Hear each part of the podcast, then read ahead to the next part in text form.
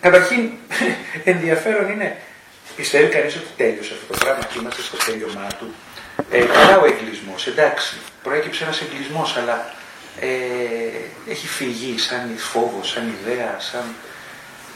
Θα ήταν ενδιαφέρον να επικαλεστείς τη δική σου εμπειρία μέσα από το πόστο σου, την ιδιότητά σου. Δηλαδή, τι είδες στους ανθρώπους πριν και μετά, είδες επιβάρυνση; Αυτό, αυτό το πράγμα. ναι, ναι, ναι. Ναι, καταρχάς ε, ο, ο κορονοϊός είναι αυτό που λέμε ένας άειλος άγνωστος εχθρός. Αυτό βασικά. Ναι. Ένας άπιαστος, ένα, δεν είναι πρόσωπο, δεν είναι έτσι, είναι κάτι αόρατο. Μας έχει, μας πόνεσε πολύ, σε πολλά επίπεδα ε, έχει χτυπήσει την ψυχή. Ε, ψυχικά έχουν, είναι γνωστό έτσι και ακούγεται από πολλές ομιλίες και, πολλά, και γράφονται πολλά στο ίντερνετ ότι έχει, έχει προκαλέσει καταρχάς πολύ μεγάλο φόβο. Έτσι, πολύ μεγάλος φόβος.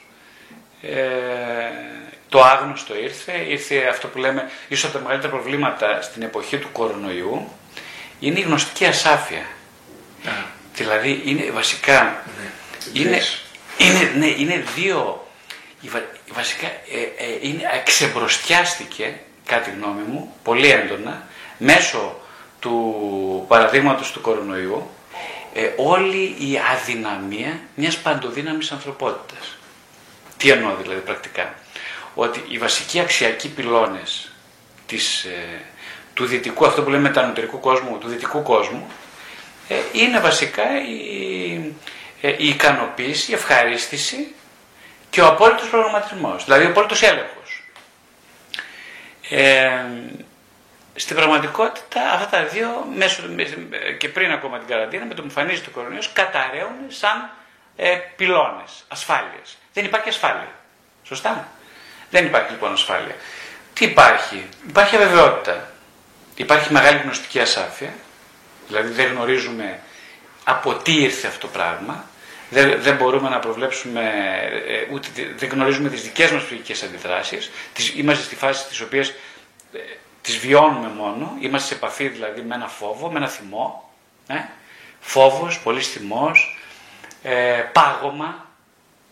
Το πάγωμα σημαίνει ότι ε, έχω αρκετούς θεραπευόμενους μου και στην ατομική και στην ομαδική διαδικασία. Έχουμε στείλει άλλα Οι οποίοι, ναι, ε, καταρχάς ένα βασικό, ένα, ένα, ας μιλήσουμε πρακτικά, ε, και εμείς οι ψυχοθεραπευτές είμαστε ε, χτυπημένοι από τις επιπτώσεις του κορονοϊού. Τι σημαίνει αυτό, σε προσωπικό ψυχικό επίπεδο και εμείς είμαστε κλονισμένοι. Υπάρχει ένας τρόπος να αντισταθμίσουμε αυτή την, ε, ε το ψυχικό μας κλονισμό, την ψυχική μας ε, ταραχή ε, με το να ίσως να είμαστε ακόμα πιο, ακόμα πιο αυτοαποκαλυπτικοί μέσα στις συνεδρίες, πιο αυτοαποκαλυπτικοί. Έτσι δημιουργούμε μια αίσθηση δεσίματος, ανάκτησης ελέγχου, έτσι. Ε, αυτό είναι καλό για μα. Εγώ ούτως ή άλλως, σαν θεραπευτής, ήμουν πάντα αυτοαποκαλυπτικό. Το λέγει το βιβλίο μου Ξεμολογήσει ενό ψυχοθεραπευτής. Είναι εντελώς αυτοαποκαλυπτικό. Πιστεύω στην αυτοαποκάλυψη. Τώρα γίνομαι, επί εποχή κορονοϊού, γίνομαι ακόμα πιο αυτοαποκαλυπτικό. Αναγκάζομαι πρακτικά να γίνω πιο αυτοαποκαλυπτικό με την έννοια πια ότι οι περισσότερες συνεδρίες είναι μέσω Skype ή άλλων ε, ε, πλατφόρμων ε, διαδικτυακής επικοινωνίας που σημαίνει ότι ο θεραπευόμενος μπαίνει στο σπίτι μου. Καταργούνται κάποιε οριοθετήσει, ε, μπαίνει στο σπίτι μου, μπαίνω εγώ στο δικό του, καταργού... υπάρχει μια, έτσι, ε, μια ανάγκη να ελέγξουμε το περιβάλλον ε, ε, διαρριγνύοντας κάποιες οριοθετήσεις, όπως είναι αυτή για παράδειγμα. Το πρακτικό κομμάτι βοηθάει αυτού του τύπου την διάτρηση. Πρέπει να είμαστε θεραπευτές, ε, ε, ε, ε, ε έχουμε αυτοσυνειδησία αυτών των πραγμάτων, να διατηρούμε όσο γίνεται την οριοθέτηση σε ένα περιβάλλον που αλλάζει συνεχώς τώρα, όπως είναι αυτό. Είναι δύσκολο. Ε, είμαστε κι εμείς ανθρώπινα όντα που πάσχουμε έτσι μέσα από αυτή τη διαδικασία, προσπαθώντας να βοηθήσουμε τους ανθρώπους. Ένας τρόπος να αισθανθώ πολύ λιγότερο μόνος ε, και ως θεραπευτής, αλλά και ως άνθρωπος, είναι να αγκαλιάσω τη μοναξιά και την υπαρξιακή αγωνία του θεραπευόμενου. Αυτό κάνω προσωπικά εγώ. Ε, το έκανα ούτως ή άλλως, αλλά έχω παρατηρήσει στην περίοδο του κορονοϊού βγαίνει ακόμα πιο. Έτσι, αυτό το, το βίωμα είναι ακόμα πιο επιτακτικό για μένα να, να βγει.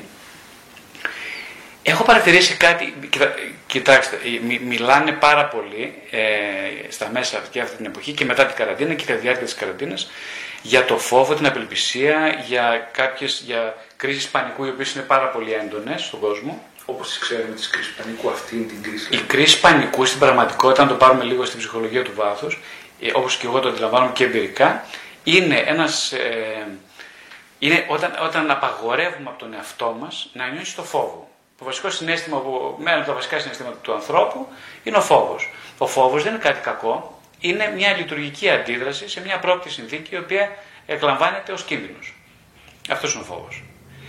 Ε, οπότε για να επιβιώσω ένα και δεύτερον για να γίνω ακόμη πιο δημιουργικός, για να αντιτάξω άμυνες που θα απειλήσουν το φόβο, θα τον νικήσουν το φόβο τελικά και θα επικρατήσω εγώ, έτσι, γιατί είμαι ένα survivor ζώο ο άνθρωπος, Λοιπόν, για να το κάνω αυτό χρειάζεται να επιτάξω βιο, βιολογικά και, και βιοψυχολογικά να αυτοσυνταχτώ με κάποιο ερέθισμα. Το ερέθισμα αυτό είναι η απειλή. Η απειλή μπορεί να είναι πραγματική, έρχεται ένα λιοντάρι και θέλει να με φάει, μπορεί να είναι μια ε, σκέψη, ένας λογισμός που δημιουργεί πάλι μια απειλητική συνθήκη, στην οποία καλούμε να ανταποκριθώ ε, ανασυντασσόμενος ή αναδιοργανώνοντας το ψυχονοτικό μου περιβάλλον. Ε, υπάρχει μια φοβερή αστάθεια, δεν ξέρουμε από τι είναι αυτό. Ένα, ένα πολύ βασικό θέμα που προκύπτει είναι ο φόβος του θανάτου. Θα μου πείτε, θα πεθάνεις, θα πεθάνεις, θα πεθάνεις, θα πεθάνεις. Ναι, αλλά δεν είναι έτσι τα πράγματα. Ε, ε, έχουμε την προσδοκία ότι θα ζήσουμε κάποια χρόνια και ότι θα πεθάνουμε ε, με, με ένα. Αυτό μπορεί να είναι ψευδέστηση που λέω φυσικά, αλλά είναι μια ψευδέστηση κοινή και πολύ κοινή σε όλους τους ανθρώπους. Θα πεθάνουμε με έναν τρόπο ο οποίος ε, θα, θα έχουμε κάποιον έλεγχο σε αυτό. Αυτή είναι η επιθυμία, να το πούμε έτσι. Ε, η ασυνείδητη επιθυμία κυρίως. Λοιπόν, τώρα με την περίπτωση του κορονοϊού καταργείται αυτή η προσδοκία. Πώς έχετε να καταργηθεί; Σου λένε πρώτα απ' όλα ότι είναι κάθε άλλος, εσύ απέναντί μου, απειλή. γίνεσαι μια απειλή, υποψήφια. Ε; Δεν σε βλέπω πρώτα σαν άνθρωπο, αλλά σε βλέπω σαν υποψήφια απειλή. Σαν ξενιστή, σαν, ε, ε. σαν μολυσματική πηγή. Αυτό σημειολογικά για μένα είναι τεράστιο θέμα. Ε; Ένα άλλο θέμα Τώρα ίσως πηδάω από ένα θέμα στο άλλο, αλλά έχει σημασία να, το, να μην το ξεχάσω. Ε, είναι ότι πολλοί ψυχολόγοι ακούω ε, να λένε ότι, ότι θα προχωρήσουν, ότι ε, είναι, πολύ, είναι τρομακτικό αυτή τη στιγμή η γνωστική ασάφη, είναι τρομακτικό το ότι δεν έχουμε έλεγχο της ζωής μας, ούτε του θανάτου μας κλπ. Και πράγματι είναι τρομακτικά. Το θέμα είναι όμως ότι ε, όλα αυτά τα χρόνια που υπάρχουν σαφείς ενδείξεις ε, για μια πολιτικό, έτσι, ε, πώς το λένε, οικολογική συνθήκη απόλυτης αβεβαιότητας και χάους.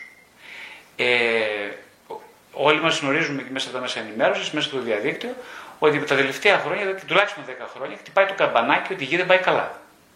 Σωστά.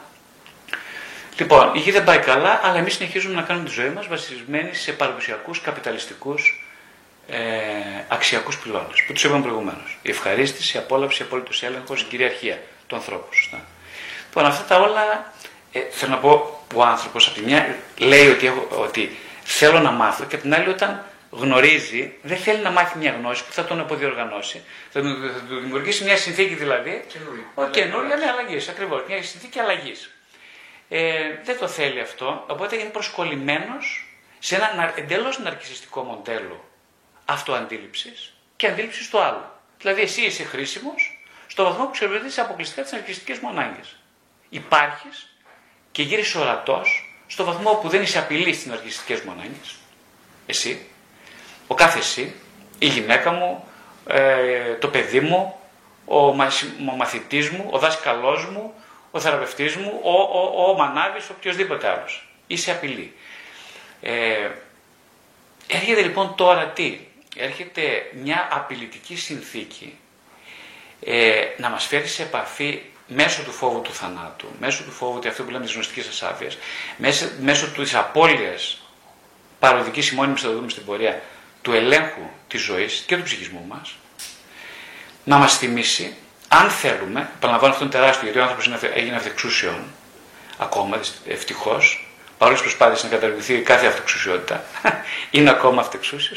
Οπότε έρχεται λοιπόν και έρχεται τώρα μέσα από την αγωνία αυτή, η υπαρξιακή, τεντωμένη υπαρξιακή αγωνία, να σκεφτούμε ποιες θα είναι οι αξιακές μας προτεραιότητες. Θέλουμε να επιμείνουμε στις ίδιες αξιακές προτεραιότητες. Δηλαδή, όταν λέω σε αυτούς τους βασικούς πυλώνες που επαναπαυθήκαμε τόσα χρόνια, mm. από το 1980 και μετά. Θέλουμε λοιπόν να είμαστε, να έχουμε περιθώρια ε, να παραμείνουμε προσκολλημένοι σε αυτόν τον αρκιστικό μοντέλο. Έχουμε περιθώρια. Η απάντηση είναι, επειδή ας πούμε έκανα την ερώτηση, απαντήσω κιόλας. Ναι, έχουμε πολλά περιθώρια. Η αυτοκαταστροφική διάθεση αυτού του ζώου, το οποίο υπάρχει μέσα μας, είναι απεριόριστη. Θα μου πεις είσαι πολύ απεσιόδοξος. Ε, δεν είμαι μόνο απεσιόδοξος. Αυτό, ό,τι λέω, δεν είναι θεωρητικό. Είναι με βάση την εμπειρία μου τους ανθρώπους.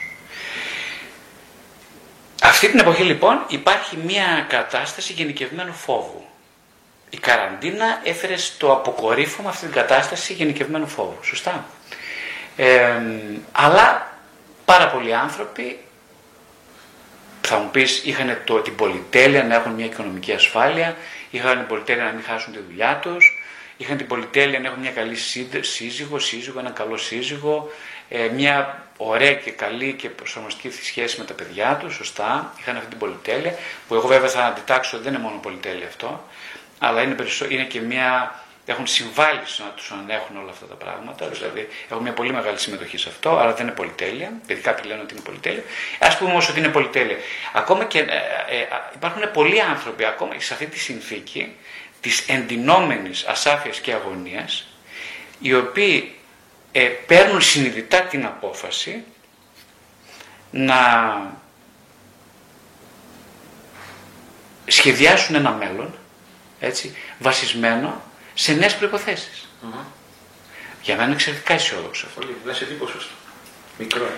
Η εμπειρία μου λέει σε σχέση με αυτό, ε, να πω έτσι την εμπειρία μου η οποία ε, είναι πολύ αισιόδοξη και βέβαια βασίζεται στο περιορισμένο δείγμα των δικών μου θεραπευομένων, οι οποίοι είναι αρκετοί. Βλέπω αρκετούς θεραπευόμενους αυτή την εποχή μέσω διαδικτύου. Έχω δυστυχώς μόνο αυτή τη δυνατότητα. Ε, και σε ομαδικό και σε, ομαδικό, και σε ατομικό επίπεδο και βλέπω πολλούς ανθρώπους λοιπόν ε, όλους, ε, μεγάλη πλειοψηφία των θεραπευόμενων μου, που αναφέρουν μέσα στις αφηγήσεις τους ότι βιώνουν ε, τον εαυτό τους μέσα σε αυτή την απειλητική συνθήκη ε, σαν μια πηγή θετικής ανατροφοδότησης.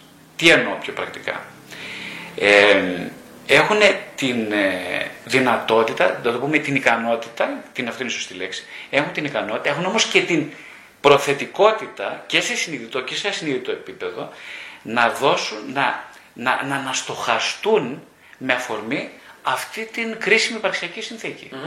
Έτσι. Τι υπόβαθρο έχουν, αυτό είναι ενδιαφέρον Γρηγόρη πολύ.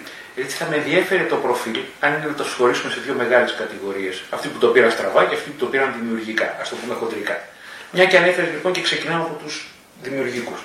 Ε, τι, τι υπόβαθρο ε, ψυχολογικό διακρίνει αυτούς τους άνθρωπου, με τι προποθέσει κατάφεραν να φτάσουν σε αυτό το πράγμα; Είναι θέμα χαρακτήρος, είναι θέμα δουλειάς που κάναν προηγούμενοι; Δώσε μας λίγο το ψυχολογικό προφίλ του παραγωγικού. Αυτό δηλαδή που βλέπει την κρίση ως ευκαιρία. Γιατί αυτό μου λες τώρα; Πολύ ωραία. Πολύ, γίνεται πολλοί λόγος, πολλής λόγος το, τις τελευταίες, το τελευταίο καιρό και σε ομιλίες και σε ε, γραπτά στο ίντερνετ από συναδέρφους για ψυχική ανθεκτικότητα και για παράγοντες που δημιουργούν αυτή τη συνθήκη, τη ψυχική ανθεκτικότητα. Ε, εγώ θα, θα το διόρθωνα λίγο έτσι, αυτή την έννοια, θα έβαζα μια άλλη λέξη. Θα έλεγα ασυνείδητη προθετικότητα.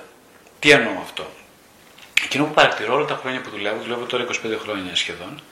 Λοιπόν, εκείνο που παρατηρώ συνεχώς και στα βιβλία μου γράφω πολύ γι' αυτό, γιατί με απασχολεί πάρα πολύ το θέμα, είναι ποιοι είναι οι παράγοντες που ε, βοηθούν έναν άνθρωπο ε, που έχει περάσει μια δύσκολη παιδική ηλικία, γιατί εμείς θεωρούμε την παιδική ηλικία σαν βασικό πυλώνα μιας, ε, του ψυχικού DNA, έτσι. Ε, οπότε αναρωτιέμαι και εγώ όλα αυτά τα χρόνια και προσπαθώ να απαντήσω ποιοι είναι οι παράγοντες που βοηθούν κάποιους ανθρώπους να είναι, να, να, να, να το πω πολύ απλά, να θέλουν να ζουν τα πράγματα ως ευκαιρίες, τα πράγματα είναι συνήθω αρνητικά, να το πω έτσι. Ε, αυτή είναι η ζωή. Ε, είναι αντικσότητες. Δηλαδή, αν θυμηθεί, ας θυμηθεί ο καθένας τη ζωή του. Είναι, τα πράγματα λέμε πράγματα, ενώ μια σειρά από αντιφάσεις, από παράδοξα, ε, στην προσωπική μας ζωή και από καταστάσεις οι οποίες ε, ε, έχουμε την ψευδέστηση του ελέγχου, αλλά τελικά δεν έχουμε και ιδιαίτερο έλεγχο, ούτε στις σχέσεις. Ε, ούτε στους ψυχικού μας διαλόγους έχουμε ελάχιστο έλεγχο. Κάποιοι άνθρωποι όμως που μπαίνουν σε ψυχοθεραπεία παρατηρώ και ειδικά ένας, ε, ε, αυτοί που μένουν για αρκετά χρόνια σε ατομική ομαδική ψυχοθεραπεία με ένα συγκεκριμένο θεραπευτή, δηλαδή που στην πραγματικότητα δεσμεύονται σε μια σχέση με τον εαυτό μέσα από το κάτω έπτρο ενός άλλου που γίνεται σημαντικός άλλος, ε, έχουν το χαρακτηριστικό ότι ε, έχουν ενδιαφέρον για τη ζωή. Τώρα θα μου πεις τι κάνει το, το, η ζωή ενδιαφέρουσα. Εδώ είναι πολύ δύσκολο το θέμα. Η δική μου άποψη, βιωματικά κυρίως εμπειρικά έτσι, να το πούμε λιγάκι, είναι ότι υπάρχει ένας συνδυασμός ε, βιολογικού DNA που προδιαγράφει τις ψυχικές ικανότητες από τη μία και ταυτόχρονα όμως ε, μία, ένα, μία, ένα σύνολο από παράγοντες ε, πολιτισμικούς που αφορούν τη δόμηση της ταυτότητας από την παιδική ηλικία ε, οι οποίοι προδιαγράφουν ένα, ένα παρόν και παρελθόν αρκετών δυσκολιών. Που ξεπεράστηκαν. Ναι, που όχι που ξεπεράστηκαν. Που, πρόσεξε τώρα, όχι που ξεπεράστηκαν. Δυσκολιών που από τη μία ήταν έναυσμα για μια χαμηλή αυτοεκτίμηση αρχικά, η οποία όμως ε, ήταν όπως γράφεις σε ένα βιβλίο είναι σαν το έλασμα που το πιέζεις, το πιέζεις, το πιέζεις και αποκτάει τεράστια οστική δύναμη. Αλλά αν θα αποκτήσει οστική δύναμη ή όχι, έχει να κάνει με το πότε, στην ποια κατάλληλη στιγμή θα, θα, θα τραβήξει κανείς το διακόπτη και θα πεταχτεί. Νομίζω κάθε άνθρωπος μέσα στην ψυχή του, αν υπάρχει ένας κώδικας ψυχής, είναι κάπως έτσι. Δηλαδή, αρκετοί άνθρωποι έχουν πιέσει το έλασμα, έχει πιεστεί λόγω συνθηκών το, το έλασμα, αυτό που λέμε στρεσογόνε συνθήκε πολλές, έχει πιεστεί πολύ χαμηλά, έχει πάει πολύ χαμηλά. Έτσι. Κάποιοι αυτή την κατάσταση συρρήκνωσης ψυχικής τη διατηρούν λες και είναι το θέλημά τους. Είναι αυτό που λέμε το αυτοεξούσιο του ανθρώπου. Ε. Συνειδητά ή ασυνείδητα κρατούν το έλασμα πιεσμένο προς τα κάτω. Γιατί; Αυτό τώρα γράφει. Συναντά το θέλεις υγιής γενέστε. Δεν είναι απαραίτητο να θέλεις. Πολύ σωστά. Ο, ο Χριστός ρωτάει, ας πούμε, στις συνέχειες τους, λέει, νομίζω στο, στο, στο Ευαγγέλιο, σε αρκετά πράγματα, λέει, ε, θέλεις να γίνεις καλά. Ο, ο Χριστός σαν καρδιογνώστης λοιπόν προϋποθέτει ότι, φαντάζομαι, ότι κανένας, ότι η, αυτό που ονομάζουμε οι άνθρωποι ασυνείδητη προθετικότητα ή αυτοεξούσιο είναι πάρα πάρα πολύ ιδιωτική υπόθεση. Και κανένας δεν μπορεί να παρεύει, φυσικά ούτε ο Θεός σε αυτό. Ε, που σημαίνει λοιπόν ότι είναι ένα πάρα πάρα πάρα πολύ προσωπικό θέμα, εν μέρει συνειδητό, δηλαδή για παράδειγμα, εγώ θέλω να ζήσω λέω, φωνάζω θέλω να ζήσω, γράφω στην ορολογία μου θέλω να ζήσω, λέω στο θεραπευτή μου θέλω να ζήσω. Αυτό δεν είναι μια πρόθεση μέσα από τις λέξεις, είναι εντάξει, είναι ωραίο πράγμα. Αλλά από εκεί πέρα τι κάνεις, πώς θα αποδείξεις ότι θες να ζήσεις, τι θα κάνεις; Εν μέσω κορονοϊού, για παράδειγμα. Εν μέσω κορονοϊού, εν μέσω καραντίνας, εγώ, μιλάω σαν γρηγόρης τώρα, έτσι, όχι σε ψυχολόγος. Λοιπόν, ανακάλυψα το τρέξιμο στους δρόμους. Για παράδειγμα, ε, μου κλείσανε το γυμναστήριο. Ε, είπα γρηγόρια, εσύ χωρίς γυμναστήριο πεθαίνεις. Τι θα κάνεις, θα πάρεις τα βουνά, τους δρόμους. Ανακάλυψα λοιπόν μία δίωδο που στο τέλος σήμερα ανακαλύπτω την είχα πολύ περισσότερη ανάγκη από, την, από το να τρέχω σε ένα κλειστό χώρο. Ε, πήρα πολύ δύναμη από αυτό. Έτσι. Ε, άρχισα να γι' αυτό αποκαλύπτω πιο πολύ στους γνωστούς μου, ακόμα και στους θεραπευόμενου μου. Είδα ότι αυτό το εκτιμάνε πολύ περισσότερο οι θεραπευόμενοι. Ότι μπαίνω σε μια πιο ζεστή σχέση. Δηλαδή, αποφάσισα να νοηματοδοτήσω τη ζωή μου, θεωρώντας αυτή την καρατίνα σαν μια ευκαιρία να ανακτήσω τον έλεγχο σε διαφορετικά επίπεδα. Δεν ξέρω αν γίνουν κατανοητέ. Ναι. Αυτό που το κάνει ο Γρηγόρης μπορεί να το κάνει και ο Ηλίας, μπορεί να το κάνει και ο, ο Αντρέας, μπορεί να το κάνει οποιοδήποτε. Δεν, ε, θα μου πεις γιατί το κάνεις εσύ, Γρηγόρη.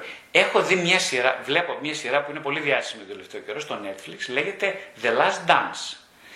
Ε, αν δεν την έχετε δει, να τη δείτε. Είναι καταπληκτική, είναι 10 επεισόδια. Θα ήθελα να είναι 500, δυστυχώς είναι μόνο 10.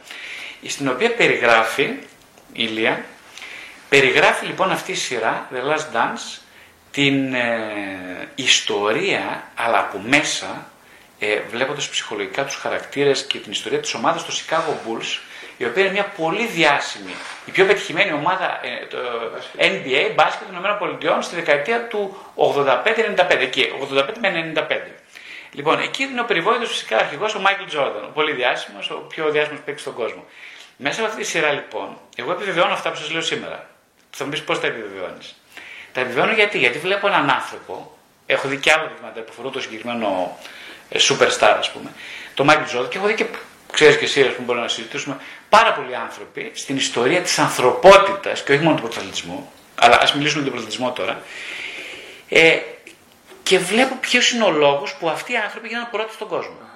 Και τα, τα αξιολογικά, τα, μάλλον οι συνθήκες είναι πάρα πολύ συγκεκριμένες. Δηλαδή, είναι άνθρωποι οι οποίοι ήταν πιεσμένα λατήρια, ήταν όλοι πιεσμένα λατήρια στην παιδική τους ηλικία. Συγκεκριμένα, ο κύριος Μάικλ Τζόρνταν, ε, έχω δει συνέντευξη, όταν πήγαινε στο κολέγιο, ήταν ένας μέτριος μαθητής. Του είχαν πει μάλιστα οι δάσκαλοι του. Κάποιοι δάσκαλοι που βγήκαν στη συνέντευξη και μίλησαν ευθέως. Και του είπαν, Μάικλ, ε, το ομολογήσαν δηλαδή δημοσίως, ότι μετά πολλά χρόνια φυσικά όταν είχε γίνει το Superstar, ότι εμείς τους λέγαμε, επειδή βλέπαμε έναν άνθρωπο με μέτριες ικανότητες, λέγαμε λοιπόν στο Μάικλ ότι παιδί μου, κοίταξε, εγώ σου συνιστώ να πας σε κάποιον να τελειώσεις, να πας σε ένα χαρτί, να πας σε ένα στρατιωτικό σώμα ή αστυνομία, ε, ένα σώμα στρατού, ε, να έχεις πώς να ζήσεις, πώς να βγάλει το ψωμάκι σου για να επιβιώσεις. Αυτός συνιστώ. Άστε υπόλοιπα, δεν υπάρχει. Αυτό λένε κάποιοι δάσκαλοι. Λοιπόν, επίσης όταν με έπαιξε για πρώτη φορά ο Μάικλ στο σχολείο, στο, στην ομάδα του στο κολεγιακό, τον είχα στον πάγκο. Του είπαν ότι εντάξει, δεν είναι και κάτι σημαντικό, θα το δούμε αργότερα. Εκείνο που φάνηκε σε όλη τη διάκρια του, της, του σύριαλ αυτού του, στο Netflix ήταν λοιπόν ότι αυτός ο άνθρωπος είχε ένα βασικό χαρακτηριστικό που το συναντώ πολλούς ανθρώπους πολύ επιτυχημένους. Ε, δεν θεωρώ το κριτήριο της επιτυχίας επαγγελματικής σαν κριτήριο ευτυχίας αποκλειστικά, αλλά είναι σημαντικό γιατί μπορεί να προσωμιάσει προς τα εκεί.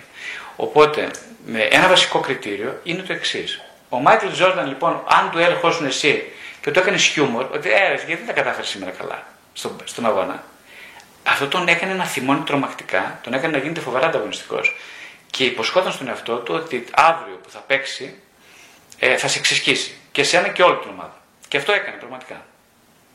Θα μου πεις, είχε, πάρα πολύ, είχε πολύ καλή σωματική. Είχε, είχε ένα, ένα, ένα σύνολο πάρα πολλών παραγόντων. Είχε εξαιρετικά σωματικές ικανότητες. Είχε πολύ μεγάλη θέληση. Ε, φοβερά μεγάλη ανταγωνιστικότητα. Ο, ε, είχε αρχηγικές ικανότητες. Ε, θα μπορούσε να μην έχει αυτοπεποίθηση με βάση το παρελθόν. Αλλά ε, το γονίδιό του ήταν από μικρό παιδάκι, ότι ήταν φοβερά ανταγωνιστικός. Ήθελε μέσα στη σχέση με τον αδερφό του να τον νικάει πάντα. Ήταν φοβε... Ήθελε να κερδίσει τη σημασία του πατέρα του και ήθελε συνέχεια να νικάει τον αδελφό του, ο οποίος τον νικούσε όμως, ήταν καλύτερος πάντα. Ένα, θα μπορούσε αυτή την ιστορία που σας λέω τώρα να την πούμε διαφορετικά. Να ήταν ένας άνθρωπος εντελώς αποτυχημένος στη ζωή του, μακριβώ με το ίδιο παρελθόν, με, την ίδια, με το ίδιο ιστορικό, να ήταν εντελώς αποτυχημένος, να μην τον ήξερε ούτε η μάνα του που λέει ο λόγος. Και γιατί θα έκανε άλλου τύπου επιλογές, δηλαδή θα αξιοποιούσε τα τα ερεθίσματα, τα, τα στρεσογόνα ερεθίσματα με τελείως διαφορετικό τρόπο. Πώς λοιπόν διαφέρει ο Μάικλ Τζόρνταν από κάποιον που είχε ανά, ανάλογες παιδικές ε, ε συνθήκες και έγινε ένας άνθρωπος τελείως άσημος, άγνωστος κλπ. Και όχι, και όχι αναγκαστικά ευτυχής. Πώς διαφέρει. Είναι δύσκολο να απαντήσει αυτή η ερώτηση. Πάρα πολύ δύσκολο. Αλλά νομίζω ότι μπορούμε να πούμε ότι αυτός ο άνθρωπος επέλεξε συνειδητά αλλά αυτό είναι το ένα το κομμάτι της επιλογής της συνειδητής. Υπάρχει και ένα άλλο κομμάτι όμως που έχουν ασχοληθεί κάποιοι ψυχολόγοι, ψυχολόγοι του βάθους, που είναι αυτό που λέμε ασυνείδητη προθετικότητα. Δηλαδή, πέρα από τη συνειδητή πρόθεση του να νικάει, πέρα από την αφανερή ανταγωνιστικότητά του, πέρα από, την, από τη θέλησή του, υπάρχει και κάτι άλλο που είναι εντελώς εσωτερικό, εντελώς κατά τη γνώμη μου απροσδιόριστο. Και αυτό έχει να κάνει με την ε, ασυνείδητη βαθιά του επιθυμία να ζήσει ολοκληρωτικά εν πάση περιπτώσει. Δεν ξέρω αν γίνομαι κατανοητό. Ε, αυτό όμως είναι ένα πολύ, είναι ένα, ένα, ένα, ένας κώδικας DNA, ο οποίος δεν είναι ανοιχνεύσιμος παρά μόνο εκ του αποτελέσματος. Επίσης δεν μπορεί να καλλιεργηθεί, κατά γνώμη Ούτε να έρθει στην επιφάνεια. Ναι, μπορεί να έρθει στην επιφάνεια, αλλά εκείνο που, λέμε πριν, που λέγαμε πριν και που συνεχίζω εγώ να πιστεύω, είναι ότι Α πούμε, ας πάρουμε παράδειγμα πιο συγκεκριμένο παράδειγμα, ακόμα ένα συγκεκριμένο παράδειγμα, τους θεραπευόμενους μου την περίοδο της ε, πρώτης καραντίνας και μετά καραντίνας. Οι άνθρωποι αυτοί έχουν κάποια χαρακτηριστικά που θα βάζω στη συζήτηση. Το ένα είναι ότι ε, είναι, σε μια, είναι κάποια χρόνια μέσα στη ψυχοθεραπευτική διαδικασία, σε μια θεραπευτική διαδικασία που είναι αρκετά, πηγαίνει αρκετά βαθιά, ε, που σημαίνει δηλαδή ότι καλλιέργησαν, και εδώ πάει το, το θέμα της εκπαίδευσης και της καλλιέργειας, την αναστοχαστική τους και διάθεση και ικανότητα, καλλιεργούν, έτσι, ε, και αφού την καλλιεργούν, ε, μπορούν να παίρνουν ανα πάσα στιγμή απόσταση από το πιο φοβισμένο κομμάτι του αυτού τους. Δηλαδή σε μια φοβική συνθήκη θα πούνε πας στα γρηγόρια, ας πούμε, κάτσε πίσω. Λοιπόν, κάτσε.